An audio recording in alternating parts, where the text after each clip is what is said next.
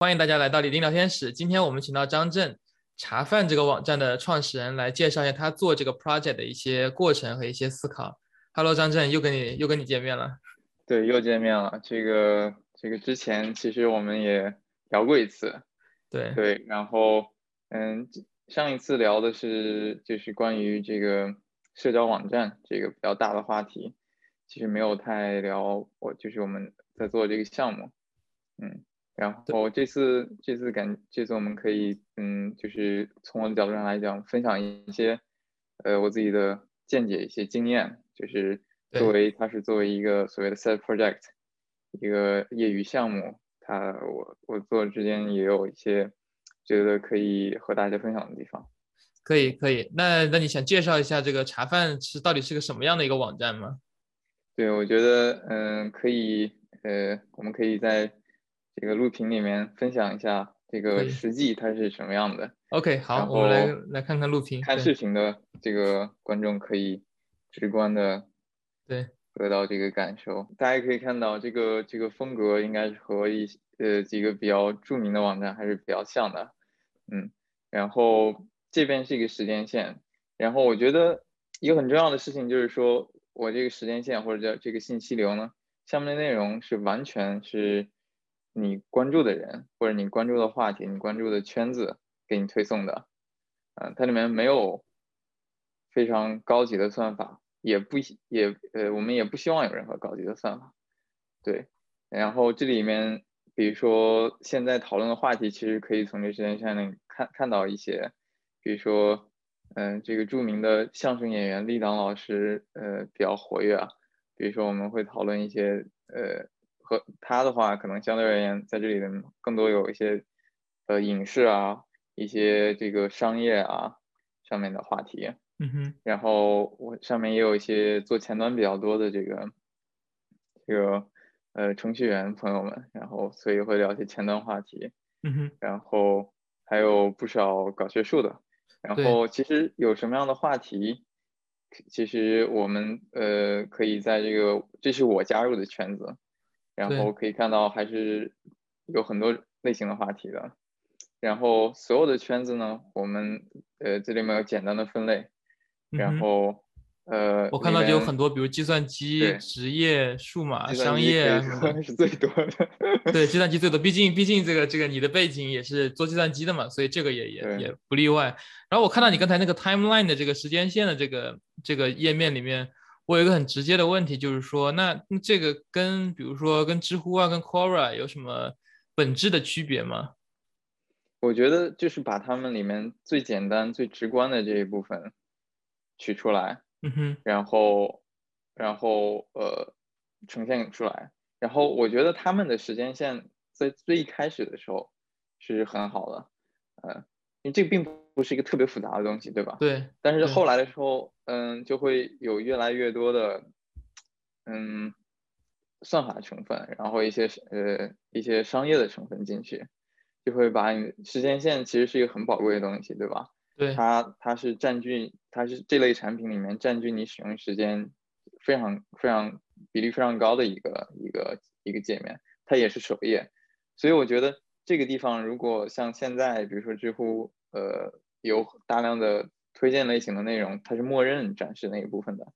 然后还有中间还会，呃，它它这个还会把很多呃其实不是很重要的细节展现出来，然后这些我觉得都是他他做的太多的东西，嗯，那你觉得他为什么会做这些多的东西呢？嗯。显然，这个他后期的话，对于他而言最重要的是如何做到变现，就像我们 上一期聊的那样。对，他有非常强的这个呃动机去给给人看更多的东西，让人们花更多的时间在这上面。对，比如还有一个有意思的设计是，嗯，这个时间线上的事件你要不要重排，要不要刷新，还是说它就是一个根据时间排列的固定的东西？就比如说我现在刷。跟我十分钟之后刷的区别有多大？嗯，其实像推特，嗯，它是有这样的设计，就是说，呃，你你看过的东西，它其实会有一个记录，然后你再刷一次的话，它就会不一样了。嗯，对，然后它就是 maximize 说你摄入信息的这个这个比率，这个刷的这个效率。但是你在这个过程中有多少思考，然后还是就是盲目的这个往下刷，呃，这个是一个非常嗯嗯有意思的、值得思考的。就是比如说我们作为用户也是可以，呃，比如说停下来想一下，我们我们在使用这个产品的感受是什么样的。嗯，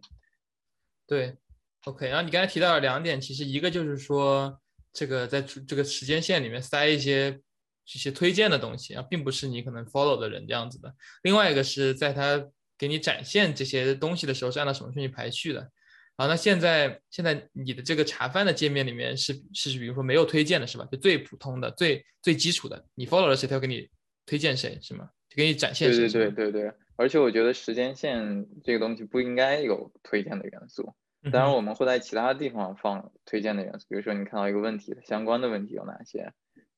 对吧？以后还会加入你关注了一个人，那么和他兴趣类似的人有哪些？对。时间线这个东西，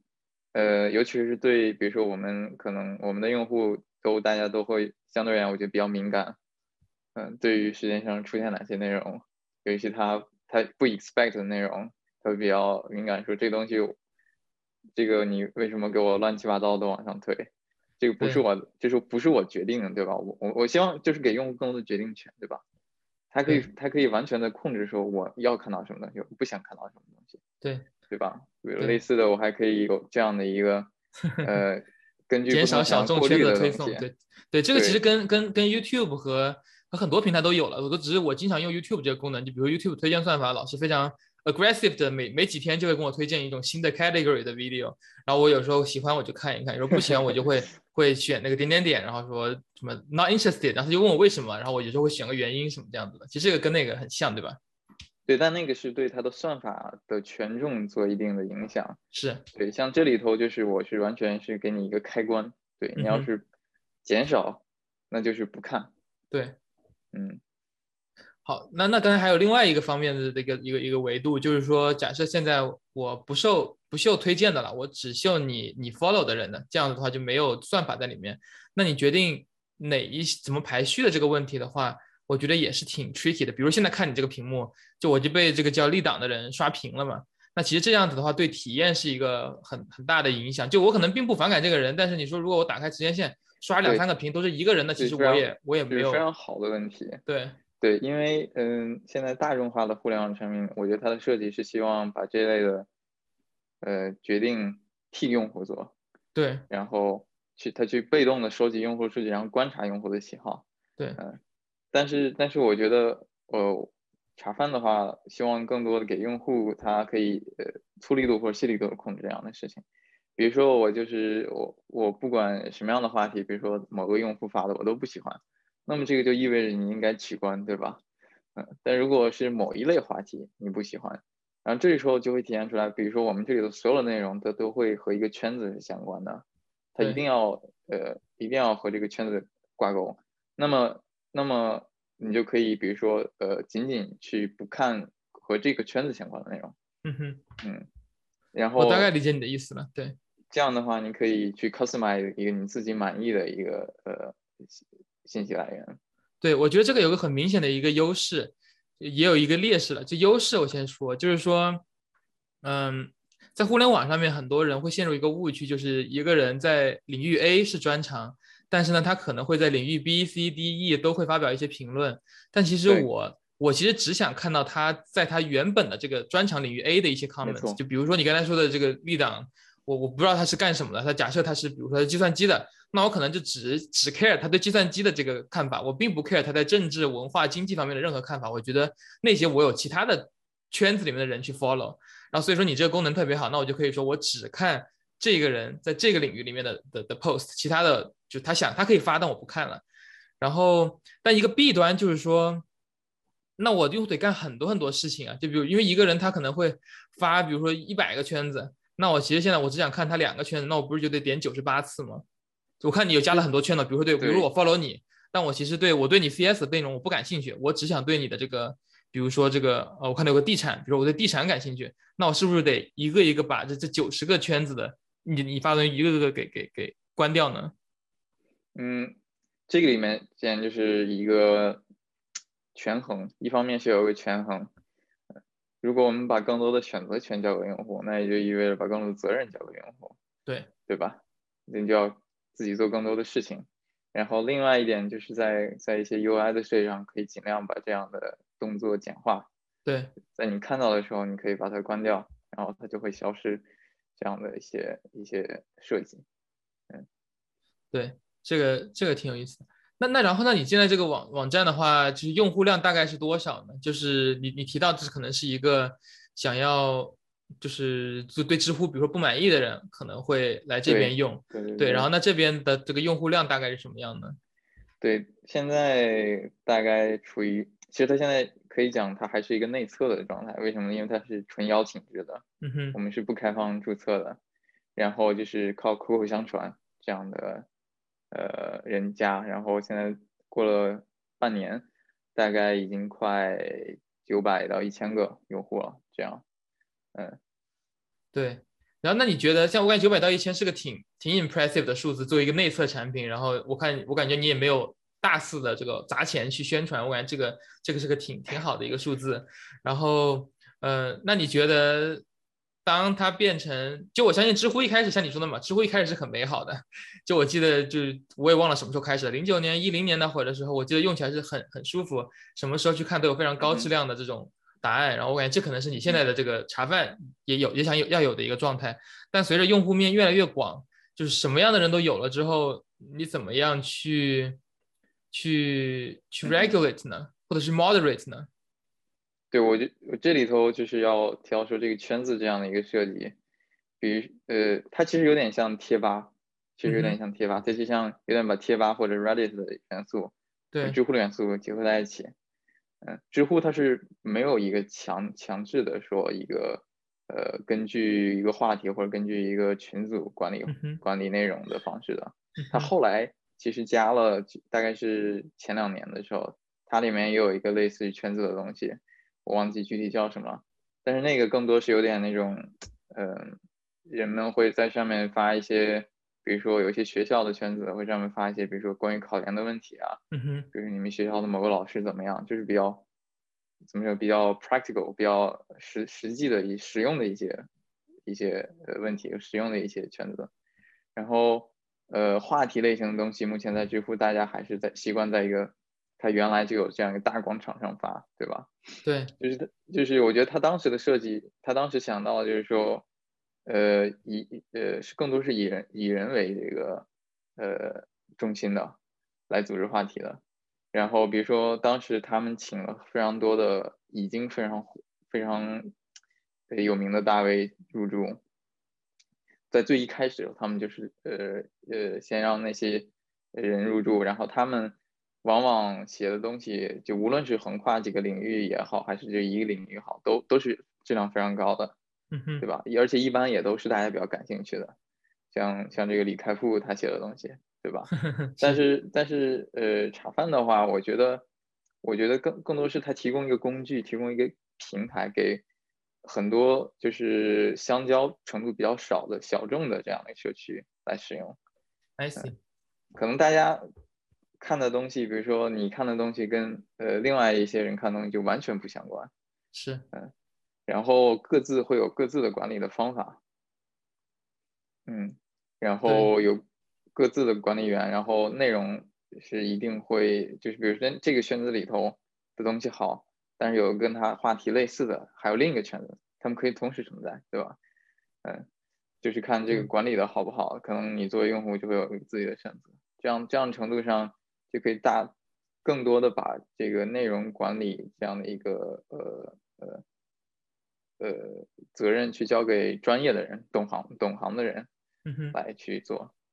那那其实这个这个你刚才说到这个这个就本来没有什么交叉的，然后或者说比较小众的这些话题，其实让我想到了也是这些大的社交平台，他们都会有这个 echo chamber 嘛，就是因为你大到一定程度之后，有完全不同观点的人很容易有产生矛盾。那为了让大家都还是，比如登录 Twitter 的时候都能够很开心的看到自己的 timeline，所以就会有算法去去，就是算法层面上隔绝这两个地方的人，对吧？你是比如说在政治领域里面，比如民主党人只能看到民主党的一些讨论，共和党人看到共和党的讨论，这样子的话，就每个人上去都是很开心，都会留的时间更长，可以卖更多的广告，所以这就达到了这些这些公司的目的。然后听说听起来现在你这个平台是说你自己去决定你想加入什么圈子，所以就没有算法在背后去去 manipulate 你的 attention，而是说你自己。这个是对，这个是第一点，圈子是人自己去搭建的，就像你运营一个微信群一样。对，或者运营一个豆瓣的这样的一个小组一样，对吧？然后另外一点有呃有点我觉得很有意思的就是说，算法形成的这样的一个呃这个口这个一个聚聚这个类或者说一个小圈子，往往是呃他们更容易就是在在情绪上处于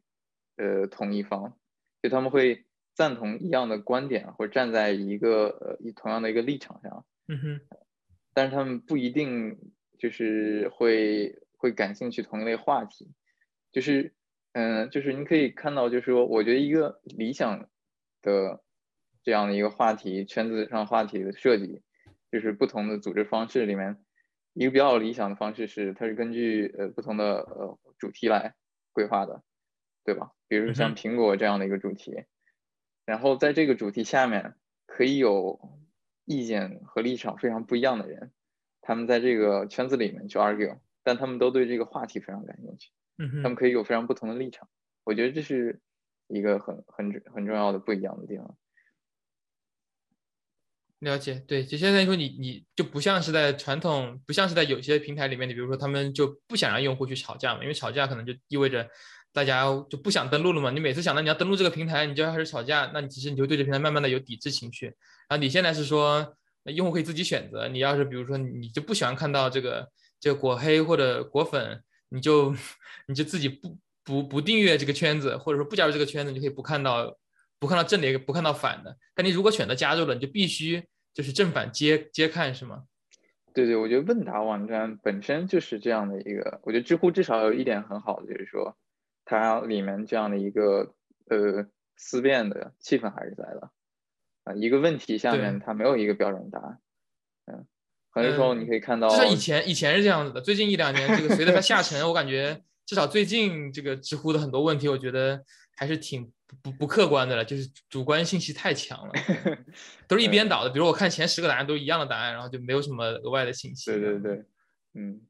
对，但理想对吧？对理想化是是。对我，因为我也特别想说，每次我看到一个观点，我也想说，我人为的去 Google 这个观点的反面，看一下 Google Search 能够让我带出来什么样的一些看法。在英文世界里面，这个还是挺好用的。就每次我看到一个，比如说这个 Apple 的，比如说 Apple 的某个某个某个电脑是很好的，然后就可以一群一群 review 说它好的。我说这个电脑 sucks，然后就可以搜出很多它的负评。然后看完这两个点，我基本上就有时候我买，比如说之前我看一些呃车子呀这些这些 review，也可以用一样的方法去去 search 到。但比如说在在在知乎里面，在这种类型的话，基本上就只能看到一边倒的，然后这这也挺挺遗憾的，就是就如果你 top ten answer 都是一边倒的话，那其实就失去了一个像你说的嘛，问答的一个一个思辨性了。我觉得这个主要是一方面是人太多，最近几年，另一方面是点赞不需要任何代价。嗯哼，嗯，这就这时候就不说里面是不是有一些机器人在刷赞刷赞的问题，就是说正常人他点赞也不需要付出任何代价，他可能 就会。更多是根据自己的，根据自己的一个一时的这个呃喜好来决定说给谁点赞。对，但是茶饭里是另外一点有一点涉及的是说这里面重要的一个动作，因为涉及到别人会看到哪些，涉及到排序的一些动作，比如说点赞，都是需要付出一定代价的，就是里面有一个虚拟的货币系统，嗯，是区块链吗？呃，不是，就是正常的。呃，这个咱们就不搞那那些特别特别高级的东西啊，就是非常正常的一个，就像 Q 币一样的东西。Q 币，OK OK，对，挺好。就是你你有一个很好的答案，那么你可以收到这样的一个奖励。对。然后，但是你给别人点赞，你要付出这样的代价。这样会让你会让用户更，一方面会更谨慎。呃，会保证说这个赞数比较高的，它确实是有实际的这个价值支撑的。对。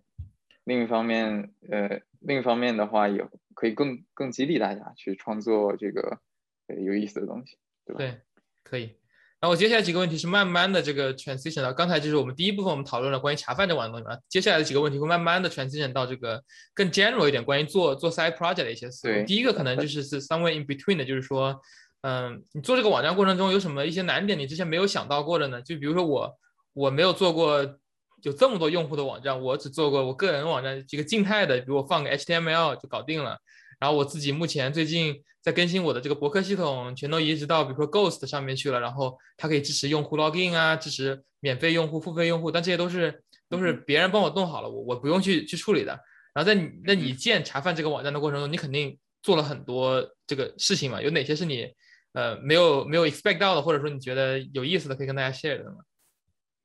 嗯，我觉得一开始其实呃我比较我。就是在他需要的这个，因为我这个里面技术的东西都是我一个人搞的，对。那么在一开始我比较熟悉的大概更多是后台这一部分，嗯哼。然后，嗯，其实与这个 AWS 的一些接口我又不是很熟悉，然后呃前端我就更不熟悉了，嗯。但是我觉得这过程中，嗯，我觉得有几点选择是比较重要，就是说。要尽量减少重复的造轮子，嗯哼。然后我觉得现在这个时代做这样的东西，其实要比前十年要方便很多，友好很多，因为有很多开源的东西可以用，嗯，然后都很好用，文档也很完善。就是说要一开始要做好调研，然后，嗯，然后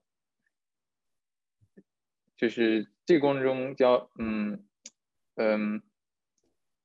有一个增就是增量式开发的这样的一个呃方式，就比如说我一开始要做一开始做的时候其实是比较简陋的，但是我把整个骨架打出来，然后保证说嗯最基本的功能就不会再变了。对，先做个 MVP 嘛，对吧？对，然后然后最后就可以有人用了，我觉得这是非常非常重要的，就是大家做这个大家做这个业余项目。呃，也没有什么钱，大多数情况下，就这个动力从哪来，对吧？肯定是你要看到说它有影响，对，就是非常非常小的影响，就是你你的朋友，对，用了一下，然后在上面找到找到了一点点这个觉得自己感兴趣的东西，受到了一点点的这个，呃呃这个启发，然后我觉得都是非常好的，但是你要让他这个事情尽早发现，尽早呃呃出现。然后你会受到激励，然后你就可以不断的迭代，不断的完善这个东西，让它能够适应更多的这个流量，适应更多的这个呃话题，适应更多的用户不同的需求。对我感觉就是在有一个 balance，就是第一个是你不能拖太久，你拖太久你自己的这个激情之火烧没了，你就做不下去了。啊，如果你发布的太早的话，你激情之火是很很很燃，但问题是你用户感觉你这个东西没法用，所以他们也不会用，所以这这是一个 trade off，得在你的。这个做了一一个很大的 milestone 的时候，就给大家看，然后这样子你自己还有往前进的动力呢，然后用户觉得你的产品的确还是可以可以拿来用一用的。对对对，就是觉得一开始，假如说你是做这类的东西，里面有其实还是有一些用户的数据，嗯哼，有一些用户自己编辑的东西，其实是非常宝贵的东西。对，就是我觉得最一开始要有基本的功能，其次要保证它的稳定性。对，就是呃不能丢，尤其是不能丢东西。是，然后，然后，呃，把最重要的东西保证了，那么后面，呃，慢慢迭代一些 UI 上的东西啊，一些新的小的功能啊，嗯，我觉得都不会有太大的问题。对，其实用户的，呃，你跟用户比较比较透明，就是说我们就是一个呃这样的一个呃呃资源在这里，然后我们的工作方式是这样的，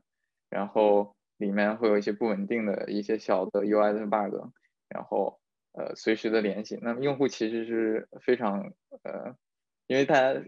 你可以说是用户，但其实也有很多都是朋友，对他们是非常呃宽容的，然后也会帮你去，甚至有一些比如比比较懂技术的也会帮你去帮你 debug，帮你帮你交 bug report 是吧？在哪里 就非常非常好，我觉得还是很有意思的。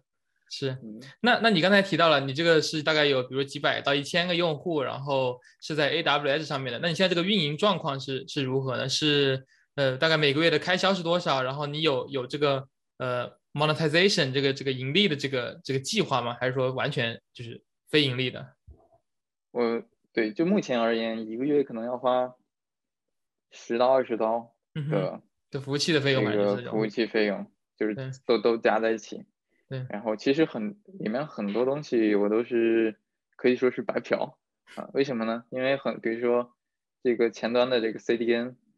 嗯，它呃像 Netlify 这个也算是广告吧，但反正我也是白嫖。然后像他们有很多的 free plan，对吧？就是完全够用，因为就目前的规模而言。然后我觉得现在非常好的就是这些小的这些呃 SaaS 提供商，它都会有一个 free plan，一个 free tier。就保证说你这个产品在初期的时候是不需要花钱的。对，嗯，然后我觉得要多呃呃要，所以说在做这样东西时候，如果你自己不打算投入太多这个钱，呃最一开始投入太多钱的话，那么就要呃还呃多看看有哪些 free plan 可以用，然后嗯，然后同时在资源的这个比如说起多少服务器，用哪些服务上面。也要尽量保持一个节约的精神，对吧？是是。然后，也许也许也可以付得起，但是我觉得这个不是最重要，最重要是让它能够，呃，保持，比如说保持在现在的规模，还可以再运营五年，没有任何问题，我没有任何负担，我觉得这是最重要的。嗯，对对。这个至于 monetization，就是我觉得是根据它的规模决定的。现在这个规模，我觉得完全不需要，我觉得它是一个根据需求来的。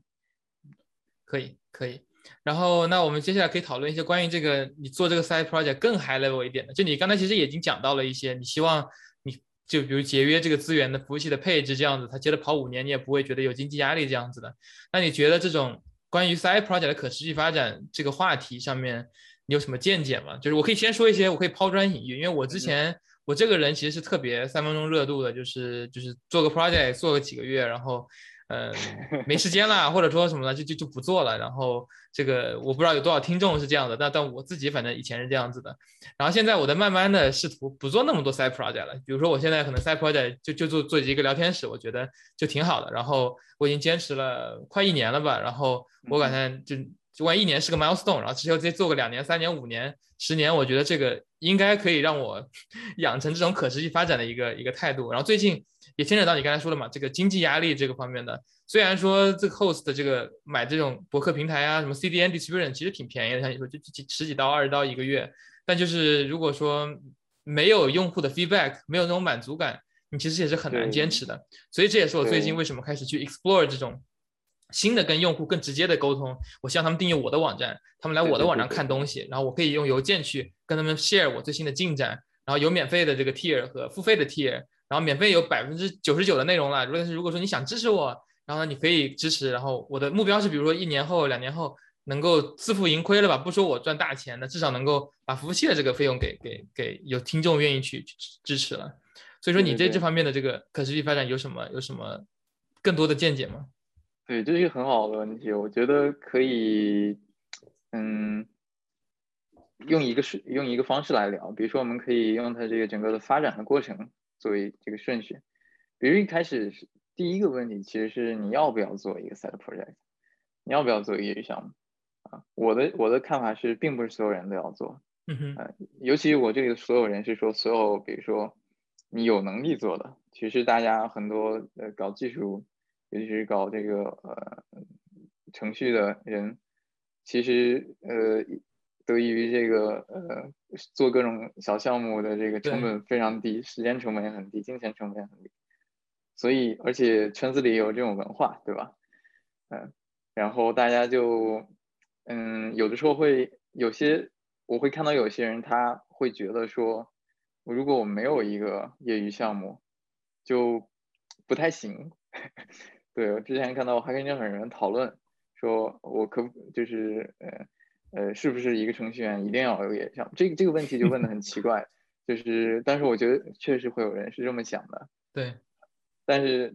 下面的讨论我也非常，大多数这个嗯人们的看法我也非常赞同，就是说这个是不不是必要的，对吧？对，我觉得把自己的这个本职工作做好，然后自己有一个放松和休息的时间，对，才是最重要的。嗯。没有，就是如果一个业余项目自己也不是很有激情，也不是自己热爱的一个事情，嗯，那我觉得是非常没有必要做的，就是没有必要为了做而做。对对然然后假如说你有一些这样的 idea，对吧？有一些自己真的感兴趣的东西，然后自己也有足够的精力和时间，然后在这种情况下，嗯，其实我觉得有很多的想法是很很好的。这个可能不仅仅是业余项目，可能在自己工作中，就是在读博过程中也是一样的。就你可能有很多的想法，你都想试一试，那么之后怎么分配时间？然后我觉得之前嗯看到一个呃方法，就是说你可以先把这个东西记下来，然后然后可以延伸的做一些思考，但是不要急着急着上这个实际的这个工作，比如说可以就这样呃在心里头想几天，然后往往往往百分之九十的 idea 是你在刚一开始的时候你非常激动，然后非常开心，觉得这个东西一定有前景。但是你过了三天之后，你觉得这是什么？这是什么垃圾 想法？根本根本不靠谱。之后你就放弃了。我觉得这其实是很好的，因为你把这百分之九十其实不太靠谱的东西放弃之后，你剩下的其实是比较好的对想法。对，然后你就可以开始做。然后在后面做的时候，我觉得就像你说的，这个阶段就是，嗯。你要让它可持续发展，就要有一个慢慢迭代、慢慢成长的这样的一个对呃可能性，然后可以不断的得到用户的反馈，嗯，或者听众的反馈也好，然后它就会，我觉得还会有一个比较好的发展的。对，假如说有些项目，嗯，你一开始需要呃非常久的积累、非常久的投资，才能出结果，才能得到反馈，比如半年，我觉得太长了，嗯。是，对，我觉得你说这几点都非常的这个这个重要。就你刚才说的第一点，就是说你能做，并不代表你要做嘛。这个这个是一个很，就是你一旦说出来显得很 obvious，但是很多人会没有意识到这一点。就你能做很多事情，但是你不可能就就叫什么？有个英文叫什么？You can do, you can do anything, but you cannot do any everything. 就你可以想，你可以做任何的事情，但你不能全部都做了，因为人的精力是有限的呀，各种原因。对对。然后这一点是，是我感觉大家都要想清楚的，就是你得挑一个你真正 passion 的事情去做。然后这也跟你刚才说到了这个，选择百分之十甚至百分之一的 project 去做，这个也很重要。我之前最近读到一本书，是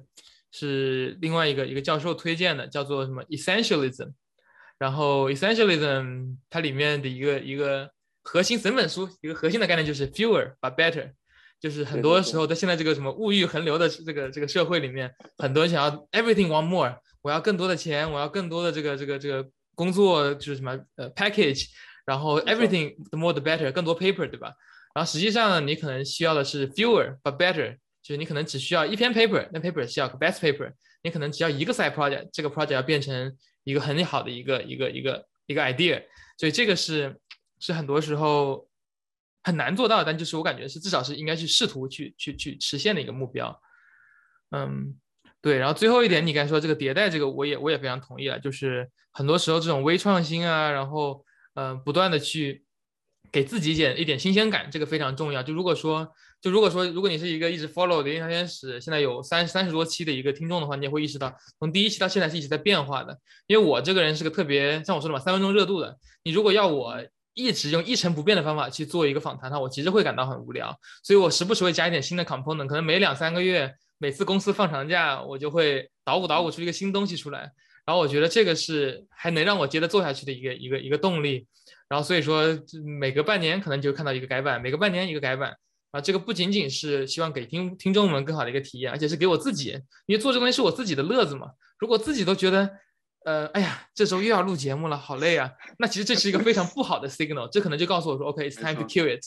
然后，呃，到目前为止，每当我有一点点这个感觉的时候，我就会开始动下脑子说，哎，有什么微创新我可以做一下的。然后我觉得就可以让我接着再再再燃烧个几个月，直到下一次的这样的东西。对，我觉得，嗯，业业余项目里头比较好的一点呢，还是说，嗯，你可以就是我们可以做这样事，你可以做一些。嗯呃呃一些自己完全可以自己掌控的一些调整，就不需要征求很多人的意见。对对，在工作中是比较难的，非常难的。在工作中，我能控制的唯一的就是呃，每次我感觉有点想要 refreshing，我就把 Slack 的整个 theme 改一下，整个 color scheme 变了，我觉得哇，我在用一个新的工作界面，好开心啊，就跟着我手机一样。我每次觉得要要 refreshing，我就换一个桌面，我觉得哇，我有个新手机了，多好呀，一秒钟实现的一个一个变化，就是就是这个还哎，surprisingly 就是 it works really well，就可以给我一个非常 refreshing 的感觉，因为很多时候都是在聊天嘛，然后如果整个背景变了，你其实感觉你是在新的环境里面。生活小窍门，生活小窍门，对的对的，嗯。对，那那你那你觉得就是说，那你做这个 side project，那你是希望，你希望是是什么样的？就你是感觉你这个愿景是要做会这一个非常小众的这个圈子，还是说你有一个更你还没有说出来的一个更大的一个宏宏大愿景在后面呢？嗯，这个时候我觉得宏大愿景其实挺难了，就即使你想有，因为我觉得现在的互联网。呃，业界这个环境跟知乎创始的时候已经很不一样了。嗯，这时候你要拿到那样的增量，呃，非常的困难。是，而且价值有多大也很不确定，对吧？就现在有很多已经沉淀下来非常好的平台，非常好的内容。嗯，他们在上一个时代这种比较全全民化的、比较普世化的、比较大众化的东西上，做的很好了。嗯，我觉得下面更多就是一些呃小众化的，然后工具性的东西，嗯哼，对吧？然后其次呢，就是这里面这个东西，呃，我觉得我自己本身也能在里面得到很多的价值，对我我可以在上面问问题，而且很多我问的问题得到了我非常满意的回复，对，我觉得。这这对我而言就是很就已经是非常好、非常重要的东西了。那么如果有其他的人啊，也能也能得到这样的价值，我觉得就很开心了。对，你说这个很有意思。其实这个很多 startup 都是说先满足自己的需求嘛，就是然后只要这个需求 happen to be shared among many many other people，所以那你这个时候你就可以可以扩大自己的用户群体了。对，这个挺有意思的。那那你现在在做这个茶饭这个项目，因为我现在你现在有一个 full time 的工作嘛，那你肯定不能够全时间一直在写网站。那你现在的时间分配大概是什么样呢？这个每周或者每个月你会花多少时间在在茶饭上面呢？周末比做的会更多一些。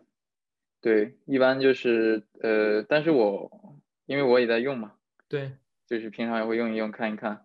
然后所以可能会。观察到一些小问题啊，一些需要改进的地方啊，但之后显然正常情况下是没有时间的，嗯，最后我会把它记在一个呃这个笔记本里头，对，然后另外另外各种监测的的的工具也可以，它会把这个里面一些错误都 log 下来，对，然后这样它积攒到一定程度，呃，只要不是那种非常大的问题。其实这些小问题就可以让它先积积累着，然后积累一周，积累或者积累两周，然后这时候专门挑一个时间，然后一个夜深人静的时候，然后呃把他们都一举消灭。其实它还是很爽的，而且你在这个过程中可以也可以做一些别的重构啊，对，加一些自己想到 feature 啊。我觉得我觉得挺重要的一个事情是，你可以把你你你。会选一个不受打扰的一个呃集中的时间段，对，然后呃把东西都做完，然后然后这样的话，你不会每天都会觉得非常的，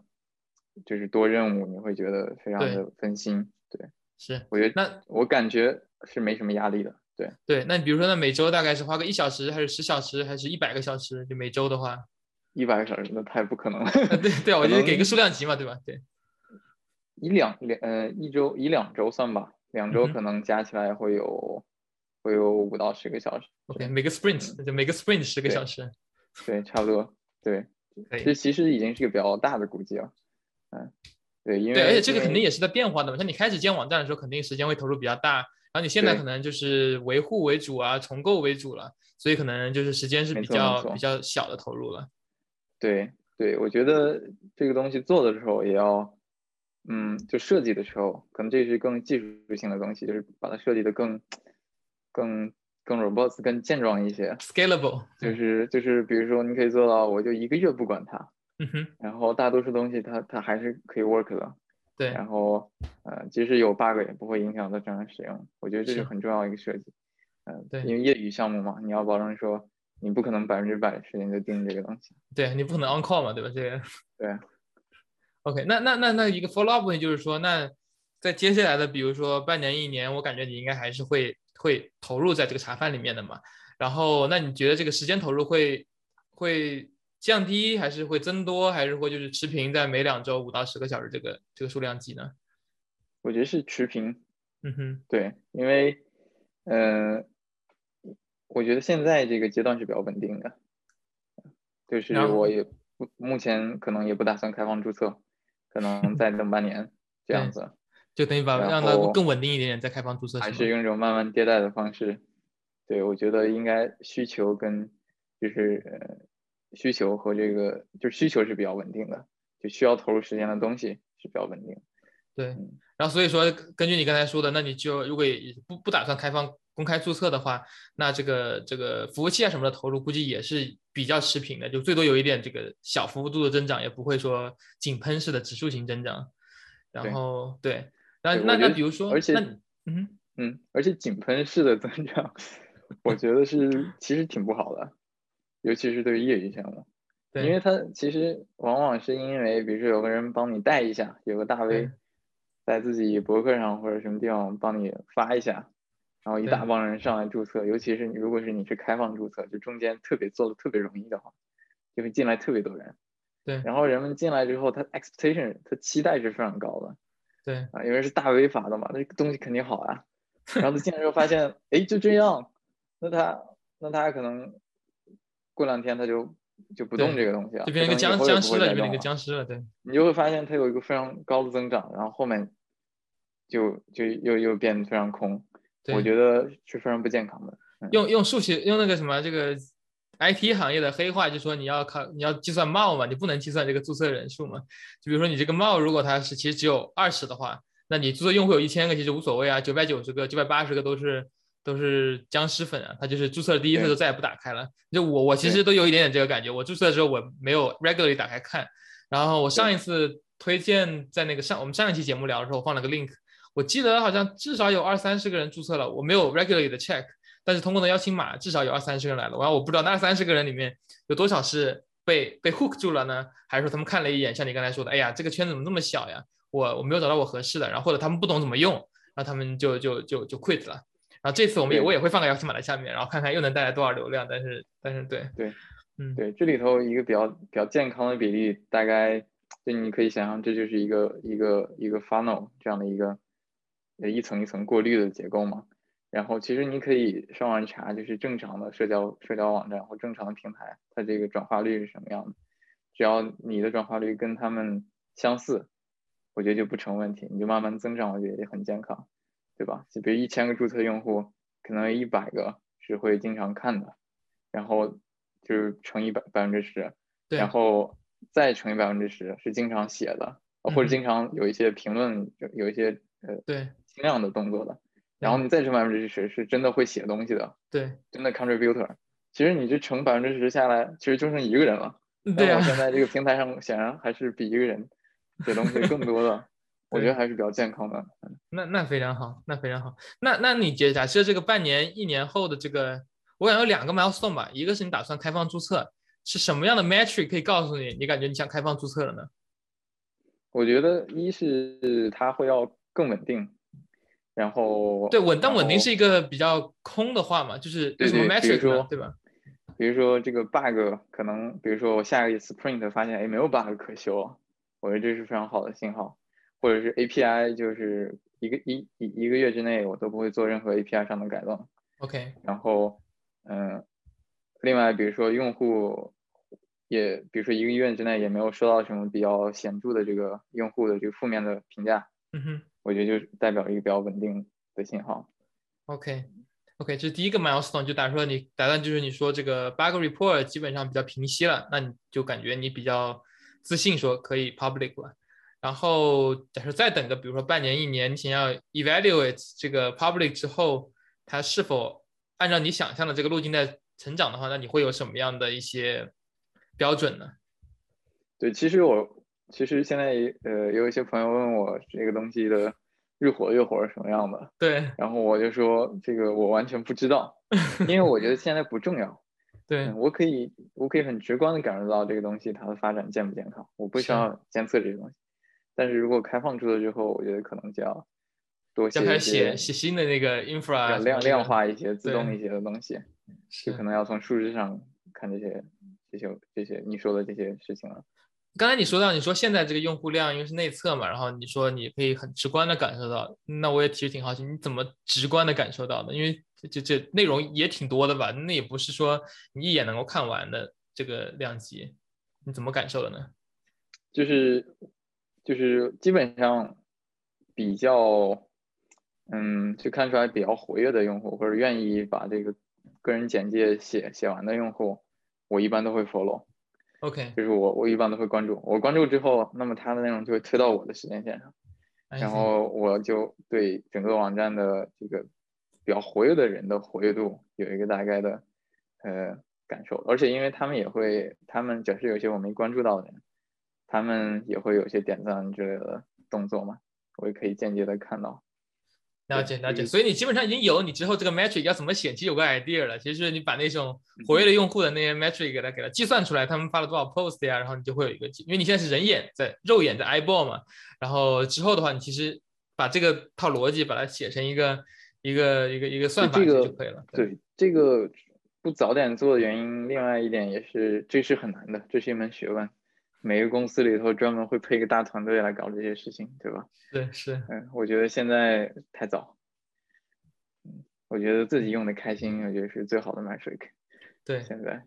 那那你觉得做这个产品，然后现在又说回最后一个一个一个可能我想讨论的一个一个一个小问小话题，就是说，那你觉得这个做赛 project 会帮助到你在职业方面的成长吗？就是说，嗯，无论是 technical 方面还是 soft skill 方面。对对对。嗯，我觉得肯定是有的，然后而且都有，但是我觉得 technical skill，呃，我学这些东西，呃，肯定是学到一些新的东西，但其实我并不是特别的在在意一些这些 technical skill。对，嗯嗯，但我觉得更更有，我觉得对我而言价值更大的是一些一些比较软的东西，像产品的设计啊。然后跟用户沟通啊，然后你怎么运营这些，呃呃，有一些运营的策略啊，我觉得这些是非常会非常好的东西。然后，呃，我自己也喜欢看一些书，这一类型的书。光看书就感觉太空了，这个没有 你没有这个操作，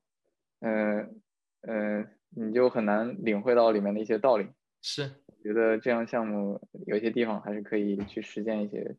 书里面看到的东西的。对，我觉得你是说这个很对，就是技术方面，像我像我做这个 side project，我也学挺多技术方面怎么剪视频啊什么这些东西的。但是就我觉得这个是比较次要的。我感觉像你说的这种 soft skill，就是怎么去运营一个东西，怎么去跟这个听众啊、观观观众啊、粉丝去沟通，我觉得这个是是很重要的。然后，嗯。对，然后这个是我觉得可能在比较 long long term 可以帮助到我在职业方面的一些一些成长。就比如说，我会意识到，呃，当我要写一篇 paper 的时候，我应该怎么去 present 这个 idea，so that it's eye catching to the reviewers，对吧？就现在的话，我做内容也是，我要想要在一集的开始的时候，把把这一集的一些 highlight 都都给秀出来。我不想说就是把它全藏在最后五分钟这样子的。嗯，对对对，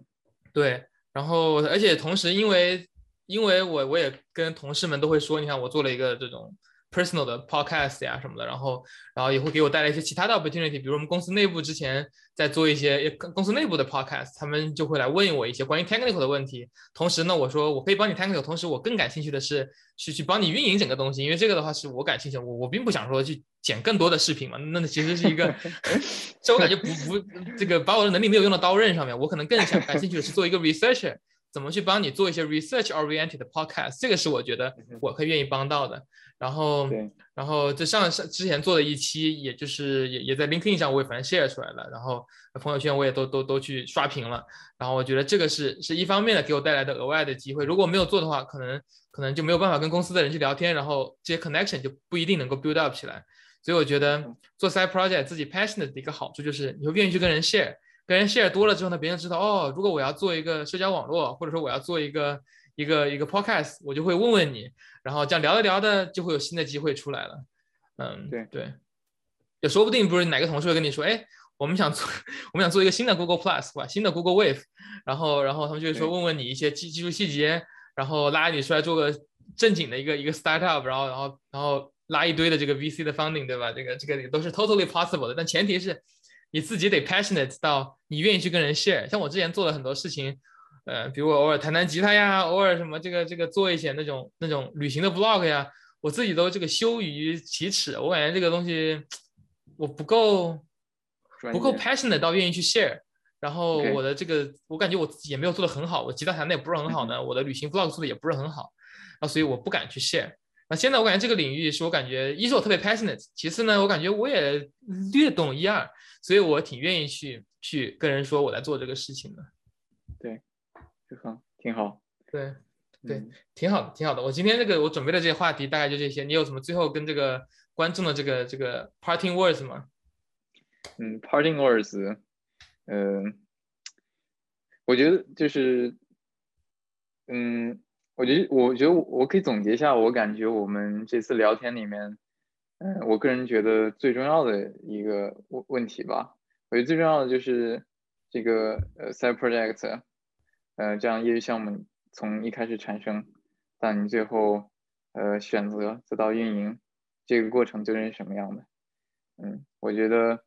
因为我，呃，在我以前其实，呃，没有，呃，从一个非常客观的角度看这个东西，往往就想起来一个东西，就就就就是激情上来写两行代码。对，我觉得这可能是对大多数听众最有帮助的一个一个一个角度。对。对，这个非常对，我也非常同意，就是有一个 holistic view 吧，就是你要想清楚整个整个过程。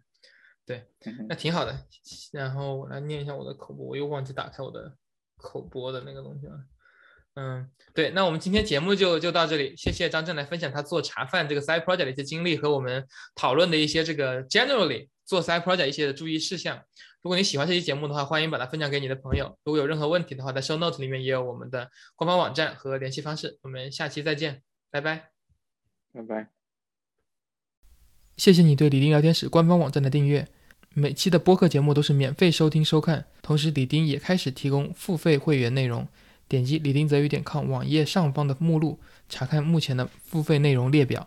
短期的目标是能够自负盈亏，能够 cover 每个月服务器、CDN 内容分发、域名等等的开销，大概在五十刀左右一个月。所以目标是十个付费用户。如果你对付费内容感兴趣，欢迎订阅；如果你对付费内容不感兴趣，也可以付费订阅支持李丁的持续创作。谢谢你的支持，我们下期再见。